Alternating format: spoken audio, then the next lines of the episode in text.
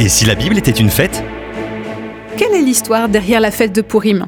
Alors l'histoire de Purim se trouve dans le livre d'Esther, dans le Tanakh ou l'Ancien Testament, et se déroule entre moins 483 et moins 471 environ avant Jésus-Christ, à l'époque où la Perse ancienne était au sommet de sa puissance et de sa gloire. C'est le roi Assuérus, aussi appelé Xerxès, roi des Mèdes et des Perses, qui règne à ce moment-là.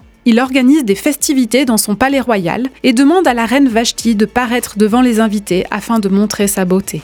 La reine refuse et le roi en colère décide de répudier Vashti et de la remplacer. Il lance alors des recherches pour trouver une belle jeune fille qui deviendra reine. Esther, appelée Adassa en hébreu, est une belle jeune fille juive qui a été adoptée par son oncle Mardoché à la mort de ses parents. Mardoché fait partie des Juifs de Jérusalem, emmenés en captivité par Nebuchadnezzar, roi de Babylone.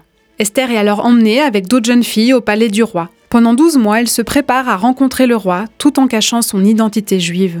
Lors de sa rencontre avec Assuérus, elle trouve grâce et faveur auprès de lui. Elle est alors couronnée reine.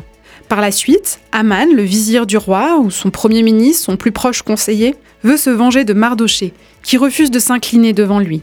Il fait ordonner alors le massacre des Juifs de tout l'Empire. Il jette le pour, sort, pour déterminer la date d'exécution des Juifs. Et le sort tombe sur le 13e jour du mois d'Adar, qui est le 12e mois dans le calendrier biblique. Esther décide alors de se rendre auprès du roi pour plaider en faveur de son peuple. Il lui est normalement impossible de comparaître devant lui sans avoir été appelé, et cela sous peine de mort. Mais Esther prend ce risque, quitte à sacrifier sa propre vie. Après trois jours de jeûne et de prière avec les Juifs de Suse, Esther se rend auprès du roi. Celui-ci lui fait finalement grâce et répond favorablement à sa requête. Lors d'un festin, Esther demande le salut pour sa propre vie et celle de son peuple. Elle révèle alors son identité juive et le plan d'Aman de les massacrer.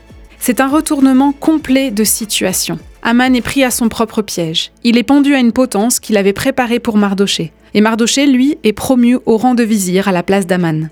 Des décrets sont proclamés permettant aux Juifs de se défendre et de faire périr les troupes qui les persécutent. Ils échappent à la mort. Esther et Mardoché instituent alors la fête de Purim les 14e et les 15e jours du mois d'Adar, jour, je cite, où les Juifs avaient obtenu le repos vis-à-vis de leurs ennemis, le mois où leur tristesse avait été transformée en joie et leur deuil en fête. Ils devaient donc faire de ces jours des jours réservés aux banquets et à la joie, où l'on s'envoie des cadeaux les uns aux autres et où l'on fait des offrandes aux pauvres. Découvrez en plus avec Doris Lévy Alvarez en visitant le site fête au pluriel en-famille.fr.